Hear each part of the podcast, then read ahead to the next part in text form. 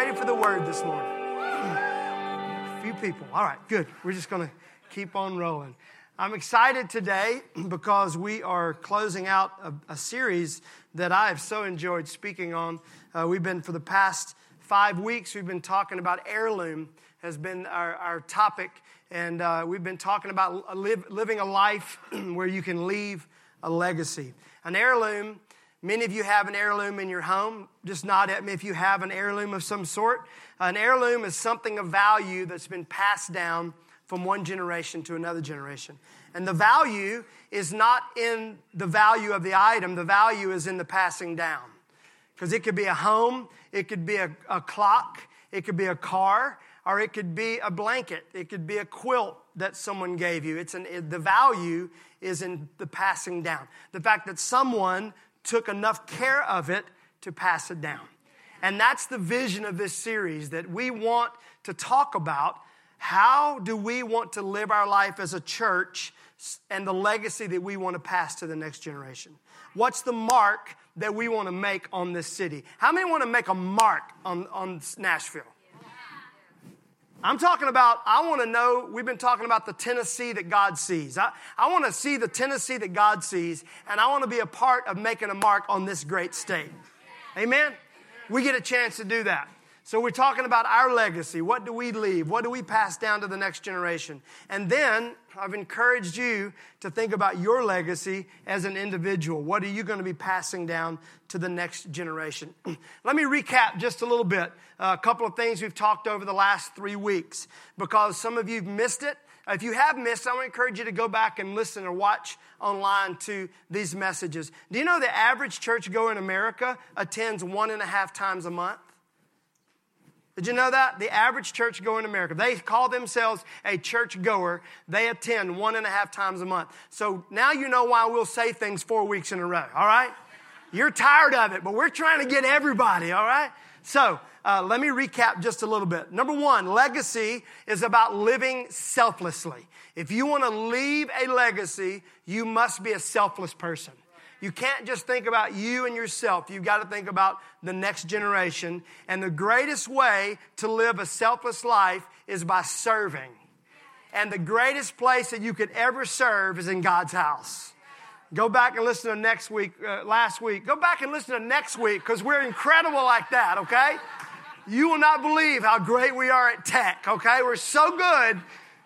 Go back and listen to last week uh, where we talk about what David meant when he said, I'd rather be a doorkeeper in the house of the Lord. How many were here last week? Uh huh. Tell them y'all need to go listen to it, right? Or maybe they don't. It's kind of gross. But anyway, living a life of legacy is about living selflessly. And then legacy is about giving generously.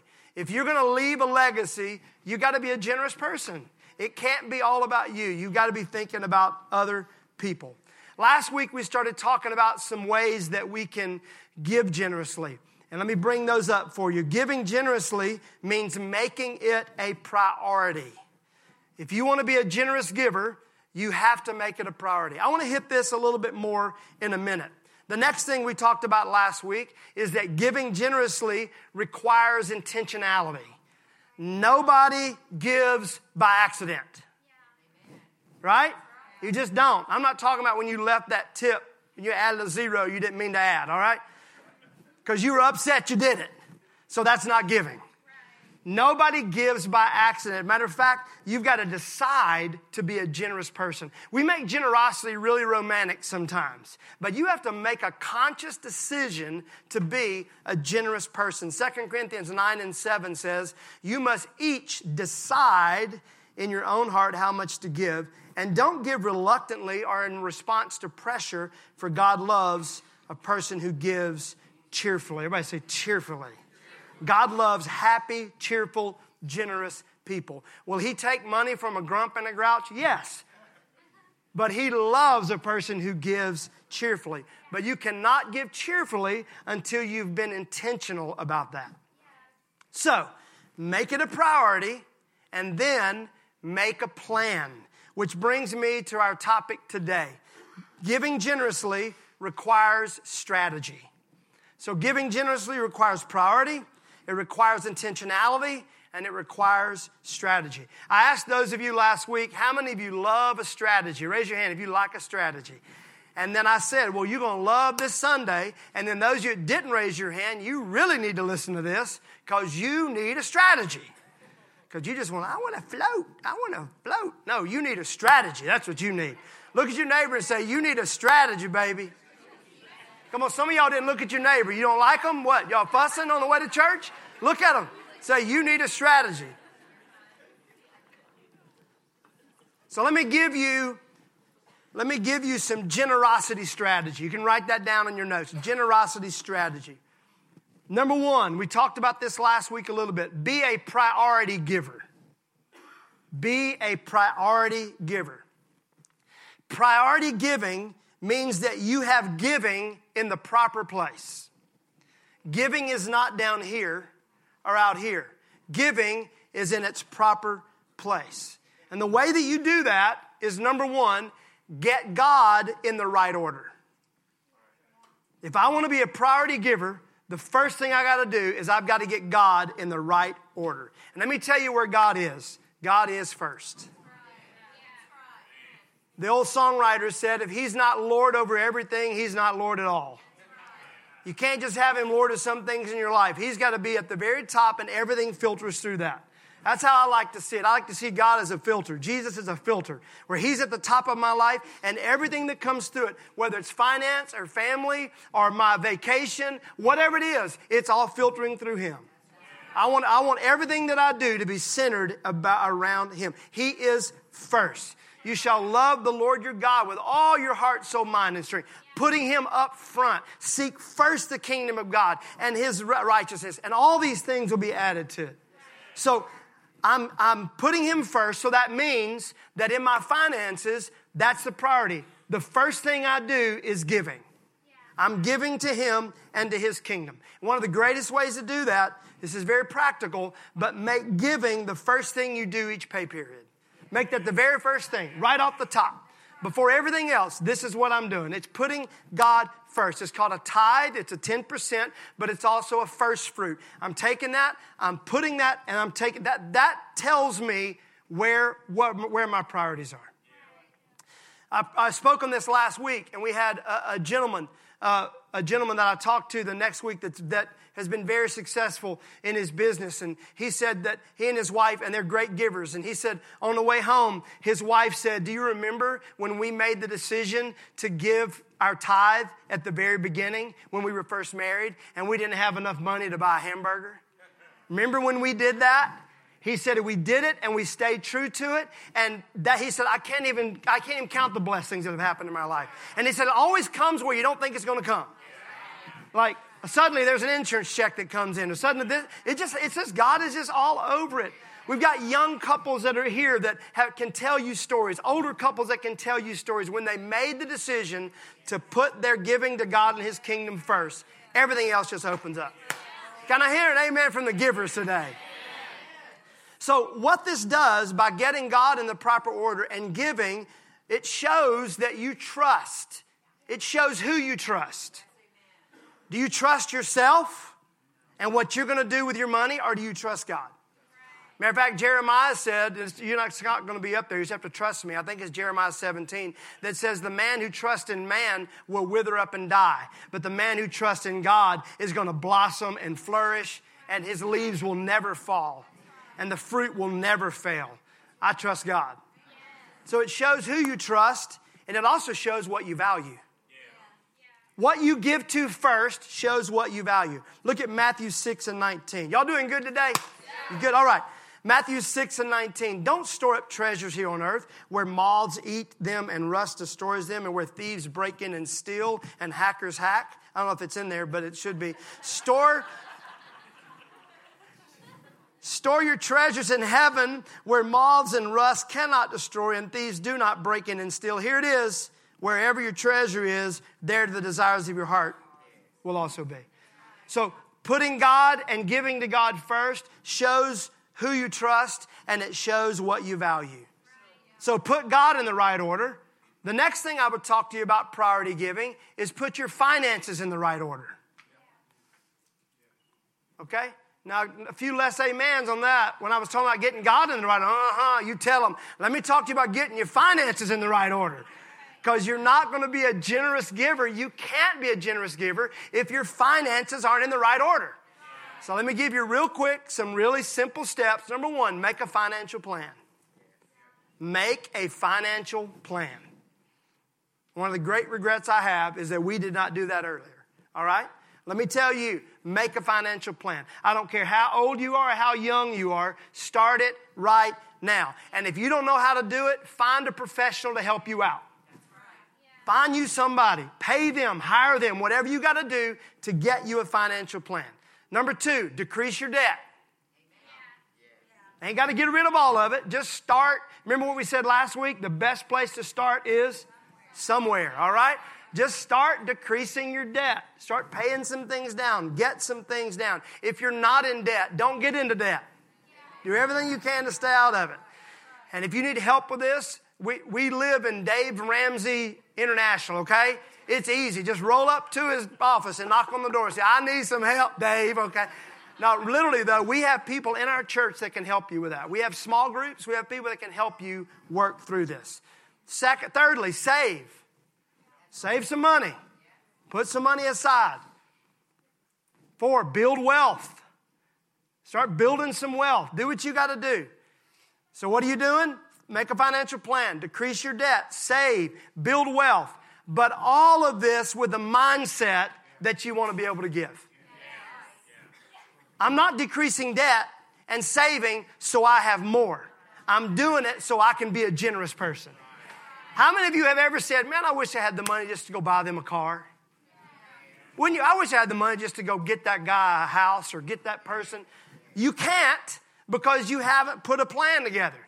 So put a plan together, set aside, and say, when the time happens, one of the great decisions Chris and I did make when we first got married, we decided that we were going to give 20% away. So 10% was our tithe, and then we did another 10%. And at that point, we were traveling all over, so we were at a different church every week. And so we didn't have a church, so we had a, a church that we tithed to, but then our offerings, we were not at that church. And so we would just look for needs, like that other 10%. Man, there'd be a, a missionary or somebody hurting whatever, man, it was just sitting there waiting for us just to give it away. So that's a good plan. And that's why we've been blessed. I mean, that's, I mean, you see how wealthy we are. You see how good looking we are and healthy and fit. I do blame a lot of it on that. So be a priority giver. All right, you ready? What's my next step in being in a, in a generosity strategy? Be a percentage giver. Be a priority giver be a percentage giver. What you mean by that? I'm going to tell you what I mean by that. Percentage giving means giving based on percentage instead of an amount. So sometimes it's easy to say, we're going to give this amount, but really not look at what that amount is a percentage of. And sometimes when you focus on the amount, two things happen you can become discouraged because it isn't a lot. Right? You just you come discouraged, like, man, this is not hardly anything. And there's some folks that don't give because they think either they can't give or they think that what they give will not matter. But if you do it on a percentage based base, then you're not comparing yourself to someone else. So get that out of your mind.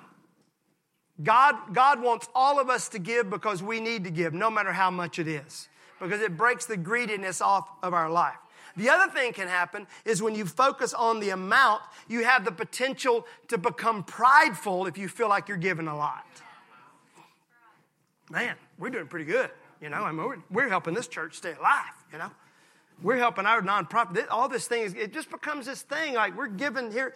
But statistics show that overall, as people increase in their wealth, their percentage of giving goes down. Did you hear me? Overall, as people increase in their wealth, their percentage of giving goes down. They have more, but they give less percentage wise. Why? Because the amount of money that they give is going up. So they rationalize that they're being generous, while in reality, if you compare their percentage with someone else's percentage, they are giving less than someone with less to give. So percentage giving. And that's why, that's why God set the whole thing up in percentage. Why it's a, it's a 10%? Because He knows we're not real smart, okay? And it's just a simple thing. Start there. Listen to me. You cannot evaluate your giving in terms of dollars because a dollar has different values for different people. What I may spend money on easily, there'd be other people in the church who go, Oh my God, you bought what for that? You paid that for that? Does that make sense? It has different values for, for different people. Look at what Luke 21 and 1 says. While Jesus was in the temple, he watched the rich people dropping their gifts in the collection box. Then a poor widow came by and dropped in two small coins. And he said, I tell you the truth, this poor widow has given more than all the rest of them. Or one translation said, She has given by far the largest offering today.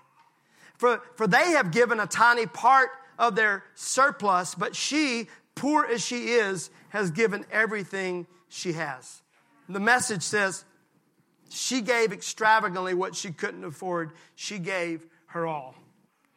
So the dollar has completely, so you had people that were bringing large gifts and walking away Look what I did. And here's this little lady that brought these two coins. And amount wise, this looks a lot more, but percentage wise, God said she has given more than the rest of them altogether. Luke 12 48 says this When someone has been given much, much will be required in return. And when someone has been entrusted with much, even more will be required. To whom much is given, much is required. Pastor Andy Stanley I heard a quote from him. He said this percentages are a great, great, a great way, because he can't talk real well. I love him, but he, he can't. He's like a, like an Elmer Fudd kind of thing sometimes.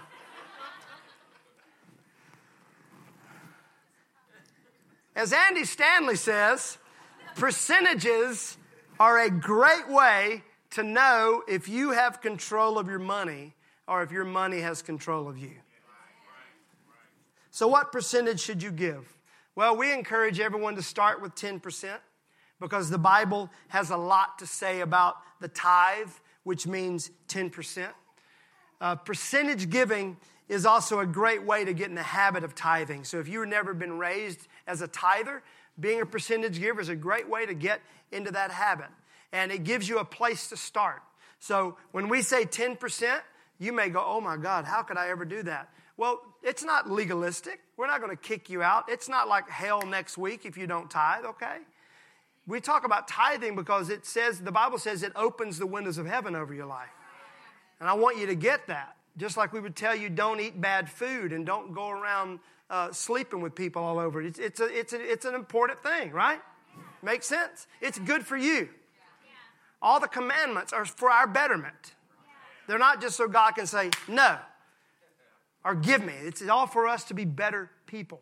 So start somewhere. So if 10% is too much, start with seven. Start with five. Start with one. Again, the best place to start is somewhere. So pick a percentage, and then here's what I want you to do I want you to watch how God blesses you. Just pick a percentage and say, okay, this is what we're going to do for the next several months next, next month, next six months, as a family, we're going to give 10%. Or we're going to give five, or we're going to give 15%. We're going, here's what we're going to do. And then watch God blesses you. And I know that soon you're going to see an increase in your giving because of the blessings of God. Which brings me to number three in our strategy of generosity. So, number one, be a priority giver. Number two, be a percentage giver. And thirdly, be a progressive giver you're taking notes, write that down. Be a progressive giver. Progressive giving means that you continue to grow in your generosity as you grow in your faith. Did you hear me? Progressive giving means as I grow in my faith, I'm going to grow in my generosity. And as your financial situation increases throughout your life, you increase your giving percentage along with it. As you get out of debt and you get more wealth and you, you, have, you, you get access to more things and you got more smart, then let your giving begin to grow. If you've been giving the same percentage for most of your life, consider raising it. Because life is not stagnant, neither should our giving. Life is progressive in nature, right? Unless you just have a bad luck, something happens bad to you, most of us are supposed to be gaining wealth as we get older. So let our giving grow with that. And as you grow in your spiritual maturity, grow in your generosity. I'm going to say that again. As you grow in your spiritual maturity, grow in your generosity. And what this does is this allows us as a church to grow in our generosity which will allow us to go from being a good church to being a great church. And a great church is made up of great people doing great things, and a great church is a church that leaves a legacy. How many want to leave a legacy today? Amen?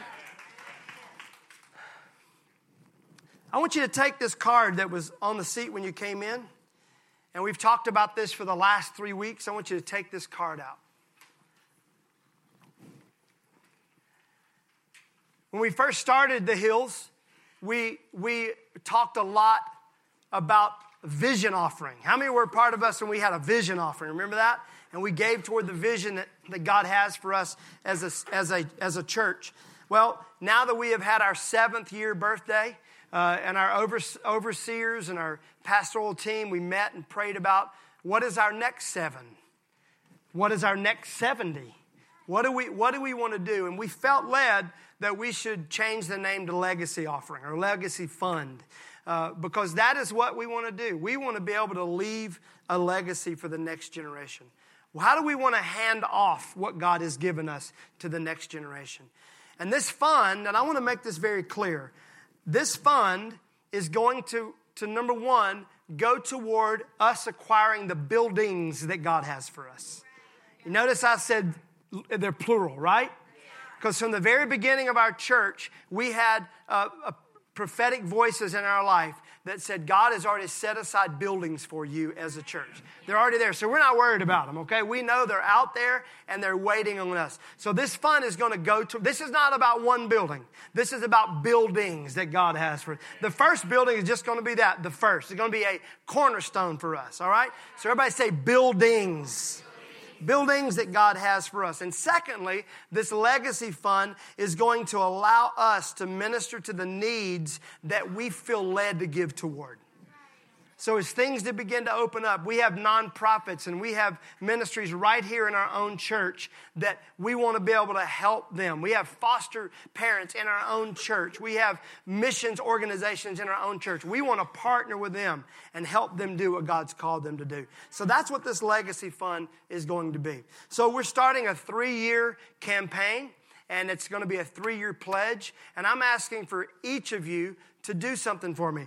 In a few weeks, this is going to be a pledge card. Everybody say pledge card. But right now, this is going to be a prayer card. How many of you have been, how many of you have already had this at home praying over it? All right, that's what we've asked you to do. I've asked you to take this home and put it somewhere where you see it every day. For me, it's on my desk where I study and where I do book work, everything that I do. And that, that my hands have been all over it. When you show back up in a few weeks and you've written your pledge on it, I want it to be dirty, all right? Get your fingerprints on it. Get your kids licking on it, chewing on it, just chewing on it. I want to have some use to it. I want when you turn in for us just to go, okay, let's just drop that over here. Because I want us praying about this. Remember, it takes strategy, it takes prayer. You, it's not just it's not just given quickly. It, it's we're thinking about this and we're praying about this. We get to build a legacy together, ladies and gentlemen. Did you hear me? You're not going to do it by yourself. I'm not going to do it by myself. We get to do this together. So I want you to take that card out. I want to pray over you right now, okay? Take that card out and just hold it up. Just hold it up, everybody, even if you're stingy and not going to give, okay? I'm teasing with you. Not really, kind of. Come on, take that card out. I want you to hold it up. Lord, I thank you right now that you've allowed us to be a part of this. You've called us, Lord, to great things, and we know that. God, this is such a good church and a generous church. But Lord, I thank you that you've called us to even greater. You've called us to more. And we want to do what you've called us to do. God, one of our missions is to be a church that, that is facilitating and a venue for abundant life. And we want to see that, God. We don't want to just be getting by. We, we, want, to be, we want to be an abundant living church, able to meet crazy big needs. I want to do that, Lord. So I thank you, Lord, for the generosity of your people. And I thank you that you're going to speak to us. You're going to tell us exactly what you want us to do as a church over these next three years. And God, I also thank you that you're going to move on hearts of people that have the means to give big, to move this thing way down the field. You're going to move on their hearts in Jesus' name. Lord, they may not even be here today. They may not even attend the hills. I'm believing, Lord, that you're going to move on people that don't even go to our church. You're going to move from people in other states and other countries that want to be a part of what God is doing in, in Ittville, Nashville, Tennessee. They want to be a part of building something for the kingdom. I thank you for that, Lord. I thank you, God, for your blessings that you're going to pour out. You're already pouring out on us. In Jesus' name. Everybody say amen. Now put that down, put it in your Bible, put it in your purse, fold it up, put it in your back pocket, wherever you're not going to forget it, okay? Now I want you to close your eyes. I want to give you an opportunity today for those that want to make a fresh start with Jesus Christ. So, no one looking around, no one moving around. Come on, right here. This is important. This is why we do what we do. Thank you, Jesus. Today, when I was talking about being a person that puts God in the right order, maybe that spoke to you. Maybe that something in your heart, there's a conviction. Said, man, that that's I've had God, I've had God fourth or fifth. Even second is the wrong place for him. And today, I want to make a commitment that God's going to be first in my life. We call them fresh starts here because that's exactly what happens. Whenever you say to Him, when you pray a prayer and you say, Lord, I believe in my heart, I confess with my mouth that you are Lord and I want you to be my Lord, He gives you a fresh start. Anyone who is in Christ is a new creation. Old things have passed away. Behold, all things have become new. We believe that can happen supernaturally right here today, just by a prayer that you pray and the belief in your heart. So if that's you today, if you want to make Jesus first in your life, either for the first time or you want to make a recommitment today, would you just right now, with nobody looking around, just raise your hand up really high and hold it up? I want to make a fresh start with Jesus Christ today. I want to make him first in my life. Nobody else, nothing else. There's nobody like him. Thank you. Come on, anyone else today? Just I want to I want to recommit my life. I see you. Yeah, that's awesome. And you, yes, great. Thank you, Lord. Thank you, Jesus. All right, everybody, put your hand down. Open your eyes. Come on, look at me. Look at me. Man. Come on, let's pray this prayer together. Repeat after me. Say, Lord Jesus, today's your day. I give it to you. Forgive me for making it about me. Today I'm yours. I take you from way down on the list and I put you first. I want to love you with everything that I have. Come on, everybody. I want to love you with everything I have. Forgive me of my sins. Cover me with your blood. Fill me with your Holy Spirit. And I want everything that comes with it. Make me a generous person Thank you for an abundant, overflowing, and eternal life. In the mighty name of Jesus. Come on, everybody, take a deep breath and shout amen. Come on. Amen. Come on, let's celebrate amen. with these folks that made fresh starts today.